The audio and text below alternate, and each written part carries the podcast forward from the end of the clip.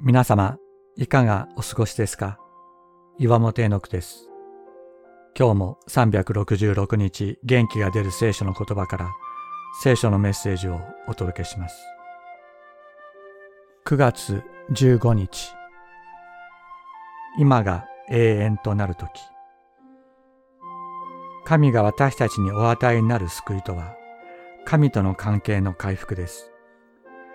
私たちが神のお顔を仰ぎながら、神の命の光に照らされながら歩むこと、これが私たちの救いなのです。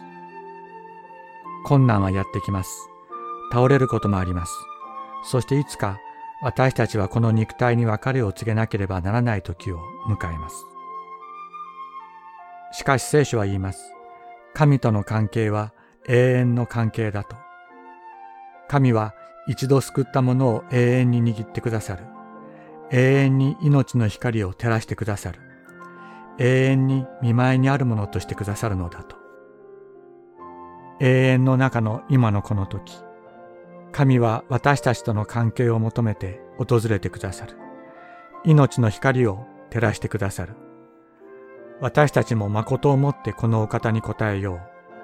あなたの命の光を照らしてください。あなたの見舞いを歩ませてくださいと。神は今の私たちに答えをくださる。永遠の答えをくださる。今を永遠とするお方がいる。今の私たちを永遠に救う方がいるのです。誠にあなたは救い出してくださいました。私の命を死から、私の足をつまずきから、私が命の光のうちに神の見前に歩むために。詩編56編13節